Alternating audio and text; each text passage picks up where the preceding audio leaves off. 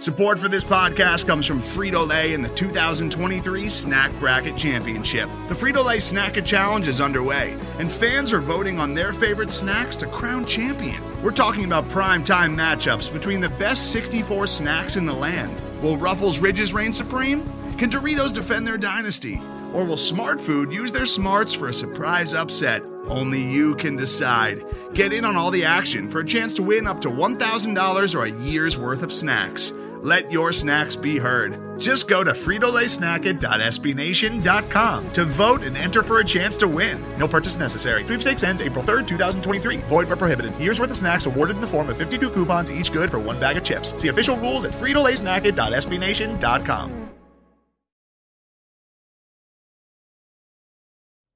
Fellow Falcoholics, what is up? Welcome to another episode of the Falcoholic Podcast. I'm your host, Kevin Knight, at Falcoholic Kevin on Twitter, here to bring you the next in our Falcons roster review series for the 2023 season. We are into the off season now in full force with the Senior Bowl behind us, the Combine coming up in just a little over a week uh, that the players will actually start arriving. Uh, we won't get on-field drills for like another week after that, unfortunately. But you know, it's coming. Um, and free agency is going to be, I believe, the second week of March. So we're getting closer and closer, ladies and gentlemen, to the uh, real meat of the offseason here. We've been bringing you a lot of draft coverage, but I figured since free agency is also approaching, we should mix it up a little and, and get to some free agency talk as well.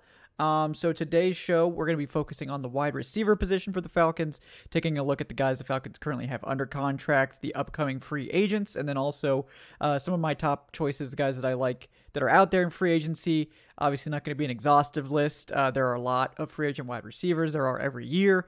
Um, but definitely uh, some some interesting names to to consider for the Falcons. Um, won't really get into the draft too much. This is more of a free agency focused thing, but certainly, you know, the draft is another place that the Falcons could look to bolster the wide receiver position. We've seen some mocks uh, feature them taking a receiver like on day two um, pretty frequently. Uh, day three obviously is is a good place to take receivers always. So uh, we'll definitely continue to cover that throughout the rest of the offseason. But today, looking more at the free agency veteran side of things, and we'll kick off that talk with a look at the receivers that are currently under contract for the Falcons. So right now, Atlanta has uh, five guys under contract. The first one, of course, and the big the big name is Drake London, the rookie who took over the wide receiver one job for the Falcons. Did a great job.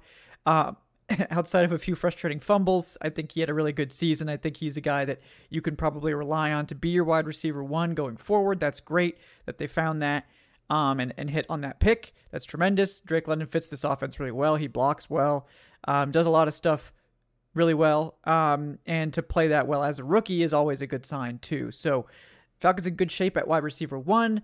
The rest of the wide receiver depth chart is where it gets a little bit sketchy, right? Because after Drake London, there's really nobody else under contract that you feel good about starting. Um, there's certainly some intriguing names here. Jared Bernhardt was a preseason darling last year, showed some early chemistry with uh, Desmond Ridder, but ended up getting hurt and wound up on IR. Sadly, after he finally made his way uh, onto the game day roster, he did actually make the 53 man roster out of training camp. So I think the Falcons may have something in Bernhardt, um, assuming he's back healthy. Uh, he'll obviously have a chance in camp again to to prove himself once more. I think as as their their slot guy, you know, I think Bernhardt could absolutely fill that role. Maybe he could even play some on the outside, but again, this is a guy who played 1% of the snaps for the Falcons last year. Not really someone you're trying to bring in and depend on as like your full-time starter that's pretty unwise but definitely someone who i think can can earn a spot on this 53 man roster uh, we also have frank darby still on his rookie contract uh, who did play a little bit more towards the end of the season still hasn't done a whole lot with his touches but another guy that potentially could um, get more opportunities in training camp. The Falcons also signed a couple of uh, reserve futures guys in Josh Ali and Ra'Shaun Henry. I think both one or both of those guys were on the practice squad to end the season. Um, so some guys that are going to be you know competitors in camp. We'll see if they make it, end up making any noise at the end of the day. Um, but just some solid depth guys there. Everyone on this list is pretty young too. Um, so there's always the, the chance that they do you know develop and, and, and end up having a breakout sort of campaign.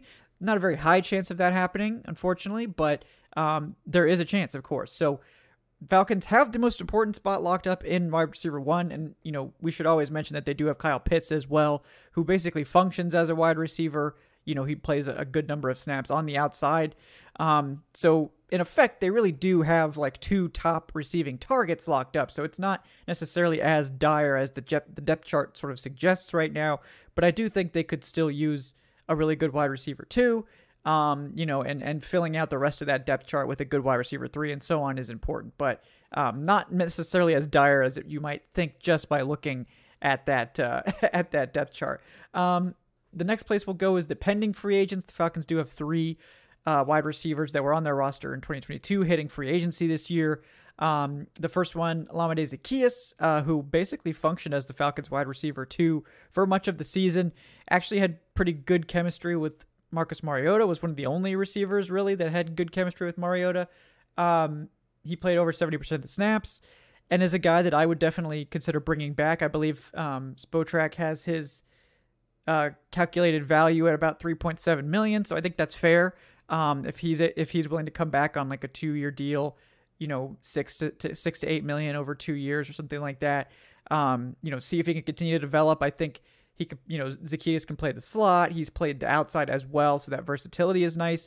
I do think he's a guy that you probably want to be your wide receiver three, not really more than that. Um, but I would definitely be happy to bring him back and solidify at least that wide receiver three spot with a guy that we know is dependable and has a lot of experience in the scheme, um, and we know the coaching staff likes. There's also a Damiere Byrd who really started to come on somewhat late in the season. Um, Byrd is more of that deep threat. Didn't really get much work outside of the deep threat stuff. But look, if they don't get who they want in the draft, you know, I, I wouldn't mind throwing another, you know, vet minimum contract at Byrd um, to get him in as the deep threat if they can't manage to secure a higher end guy like in the draft or in free agency. Um, and then KhaDarel Hodge was one of the big special teams players. You know, he only played about 18, 20% of the snaps on offense. But I thought Hodge was absolutely fine whenever he had to play offense. I think he he was able to contribute. He was able to get open and, and catch some passes here and there. Um, so I'm I'm satisfied with Hodge. I would definitely bring him back for his special teams role, and you know, as the wide receiver five six, he's he's very competent. Um, I would be very happy to bring back Hodge, and I'd be kind of surprised if they don't because of his contributions on special teams. So not a lot of big ticket players necessarily in this group. You know, Zaccheaus is more of that mid range uh, veteran, but I do think um, you know you could bring back potentially all three of these guys and give yourself a nice floor. Um, and and having you know a pretty like a, a solid if unspectacular group. You know you're really missing a wide receiver too, too. But I think you're in pretty good shape with the depth chart otherwise with these guys coming back. So we'll see if they elect to bring back any or all of these guys when the time comes. But um, you know, I think these all three of them showed that they can absolutely contribute in this offense, and you would think someone like Byrd would be able to play a little bit better with Ridder, who's more willing to hit the deep ball and, and actually throw it up for his guys from time to time. So, uh, and actually be on target occasionally, unlike Marcus Mariota. So, um, but yeah, that that's that's the three guys. Not a lot to cover there. Not a lot of money necessarily to get thrown around with that group, but an interesting trio, and I think you know at least Zaccheaus probably you bring back and, and Hodge as well as like a cheap uh, special teams maven sort of signing. Um, then we move on to the free agent target list. It's a long one because there's a lot of free agent wide receivers. There always are. I mean, I think if you actually looked at it, I would bet there's like more wide receivers in the league than like any other position, like any other specific position. Like if you count all offensive linemen, obviously that's going to be more. But every any single position, I bet wide receiver is the most numerous of any group. Um, and free agency is no different. You know, I don't think this is a particularly star-studded group uh, in free agency. Like there, there's not some you know big name guy at the top, right? That you know, and the Falcons, I don't think would be interested in those super high-priced guys anyway. But I'll, I'll bring up you know some of the names that I like, some of the ones that I'm interest, the most interested in. Um, I do really like Jakobi Meyers from New England. You know, he's been playing with less than stellar quarterback play. His production hasn't been outstanding, but it's been good every single year for the last several years. I think Meyers is clearly a, a very good wide receiver too at the NFL level. He blocks really well. He's an excellent contested catch player.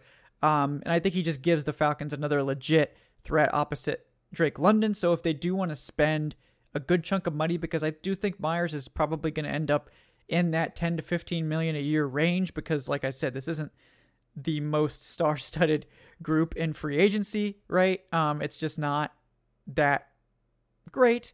Uh, the the guys that are good will get pushed up in terms of cash value. So it may not be the best value proposition for the Falcons to go after Jakobi Meyers, but he's probably the biggest name that I would consider bringing in. Um, another guy that's in that you know in that expensive range is DJ Chark, um, who I think is a good receiver. He had that almost thousand yard season in Jacksonville, but he's been hurt a lot. I mean, I do think he's still going to be asking. You know, it, maybe it'll come in under 10 million. That's what he made last year with the Lions, and he once again had his season shortened by injury. So I'm I'm sort of hoping that that number comes down. If it does come down, I mean, if you're looking for a, a deep threat, you know, that's a really good receiver when he's healthy, that's DJ Chark. I mean, he's absolutely proven that every single time he steps in the field, he's a really dangerous deep threat. But again, the injuries are really piling up. He hasn't really played a lot of games in recent years. So it's a risky one. I mean, I'd be willing to maybe do a one year deal with Shark and, and see if maybe he can get over some of those health issues. That's obviously the hope. Um, you know, you never want a guy to have to deal with injuries like that. It's it's always sad when it does happen, but I don't believe uh, Chark has actually played a full season ever in the NFL. I think the most games he's ever played is 15, and that was his 1,000 yard season with Jacksonville in 2019. So he's clearly got the talent to do it. And and, and look, I mean, he's really good when he's on the field. In just uh, 11 games with the Lions, he had over 500 yards and three touchdowns. So very productive when he's out there. You just probably need to have solid depth behind him because it's likely that he's going to miss some games here and there.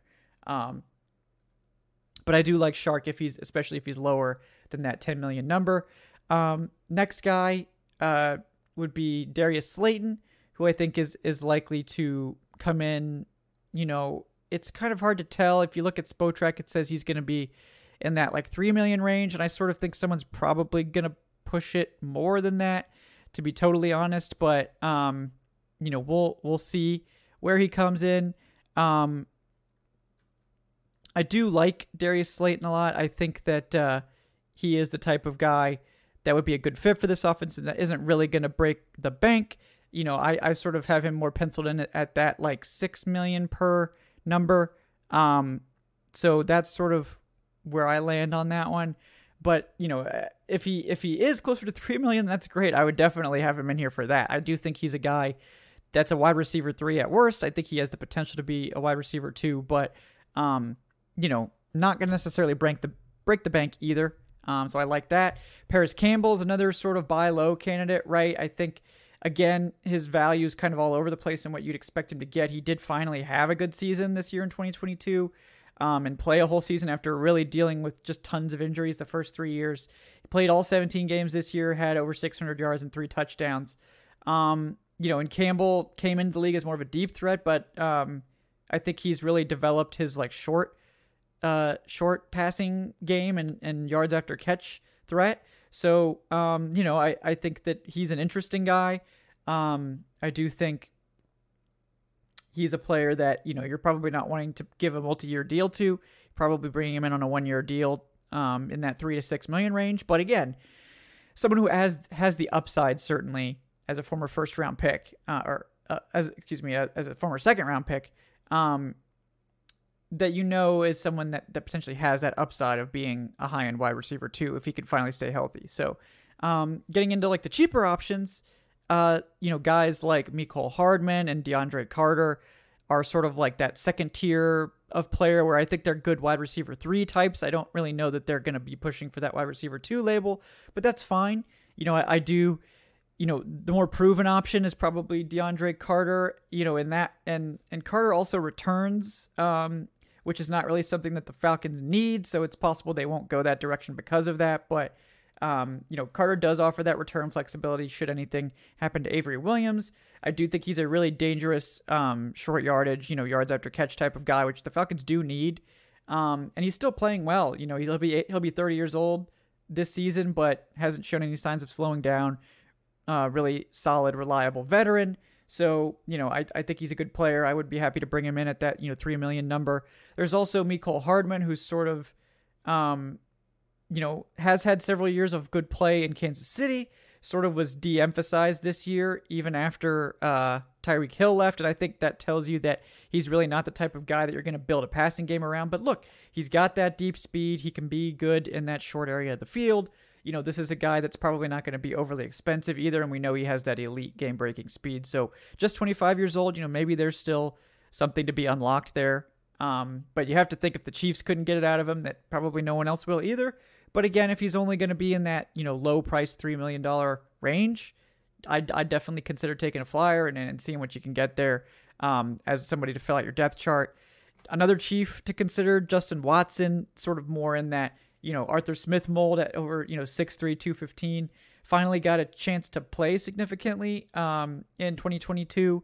Uh, and did have you know 300 yards and two touchdowns as like a depth piece in the Kansas City offense.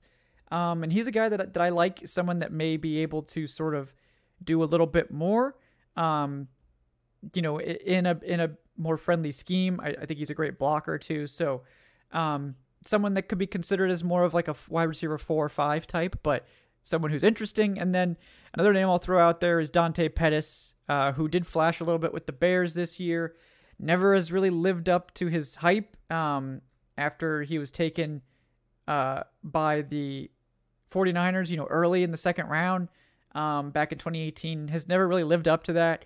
Um, so maybe this is just me trying to justify my bad draft takes about Dante Pettis all those years ago by bringing him back to Atlanta. But did show some signs of life with the Bears this year.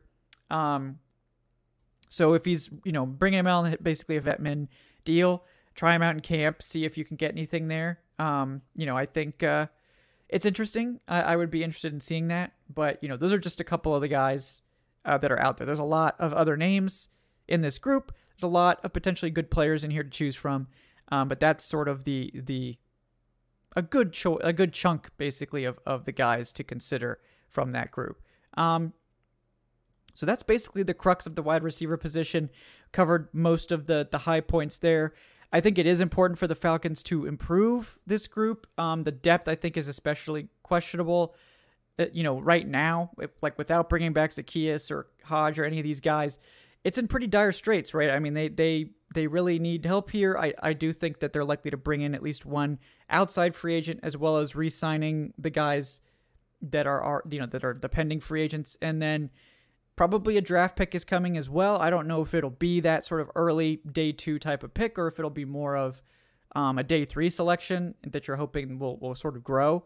Um, but they they do need help here. You know, I think it's not as glaring because they have Kyle Pitts, and they're not, and they're this is not a team that runs a lot of three wide receiver sets. You know, they're they're a team that's more willing to use multiple tight ends, and they do that frequently, right? They run, uh, you know, twelve and thirteen personnel at the highest rate of basically any team in the NFL. Um, they're not necessarily going to put a lot of emphasis on the slot or having a ton of wide receivers out there, but I think you still need quality guys because you know, if Drake London has to miss any time or Kyle Pitts has to miss any time, if either one of those guys is out, this is an extremely limited uh, pass catching group, and you need more options. Even if you just get a bunch of wide receiver threes in here to to be able to distribute the ball to, I think that's one you know strategy that could pay off for you. I do think they would benefit from getting that that higher end wide receiver two type guy, but you know you that that may not present itself. You know, it may be that Meyers is too expensive, that they don't want to take a risk on like a Chark you know, Slayton gets more money or doesn't want to come to Atlanta, whatever, and then you're forced to settle for some wide receiver three types and, you know, a, a day two or day three guy in the draft. I think, you know, you may have to, to settle for that because you have Kyle Pitts. You could probably survive with without another like top tier wide receiver, but you do need more options there. And, you know, I think when we get to the tight end section, which will be the next show, you know, re-signing someone like MyCole Pruitt to be another threat in the tight end pat as like another tight end um, receiving threat is also going to be able to take some pressure off of this wide receiver group to, to carry so much of the load. But appreciate everyone for tuning in with me today here on the Falcoholic Podcast. Thanks so much for that, guys. Uh, if you don't mind liking and subscribing, if you're watching on YouTube, uh, leave us that five star review if you're listening to the audio. Um, and uh, you can follow me, Kevin Knight, at falcoholicKevin.com. Check out the falcoholic.com. Um, wow. Check out the falcoholic.com for all that tremendous written content. I'm trying to get to through too many ad reads, you know, here at once. You know, unfortunately, it's just ads for our own stuff, but whatever. You know, we're working on that. Um, and then uh, you can check out our Patreon if you want to support our coverage. Patreon.com slash Falcoholic Live for some exclusive perks, including early access and ad-free versions of all the podcast episodes and a monthly Q&A session for all of our lovely, wonderful, supportive patrons. Thank you guys so much for that. Uh, we're going to continue running our Senior Bowl fund um, till the end of the month because we're down we're down about I don't know 60 bucks or something like that. So if you want to throw throw down some cash towards that, you can do so at streamlabs.com slash the falcoholic slash tip, or you can go to my Venmo on uh, Twitter at falcoholic Kevin.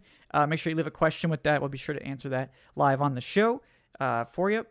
Uh, but we just appreciate everyone's support. Uh, it's been tremendous. We really do value that and, and appreciate that so much, guys. So thank you so much for tuning in. We'll see you next time on the Falcoholic Podcast. Until Wednesday night at 8 p.m., we'll see you next time, folks. Have a great day.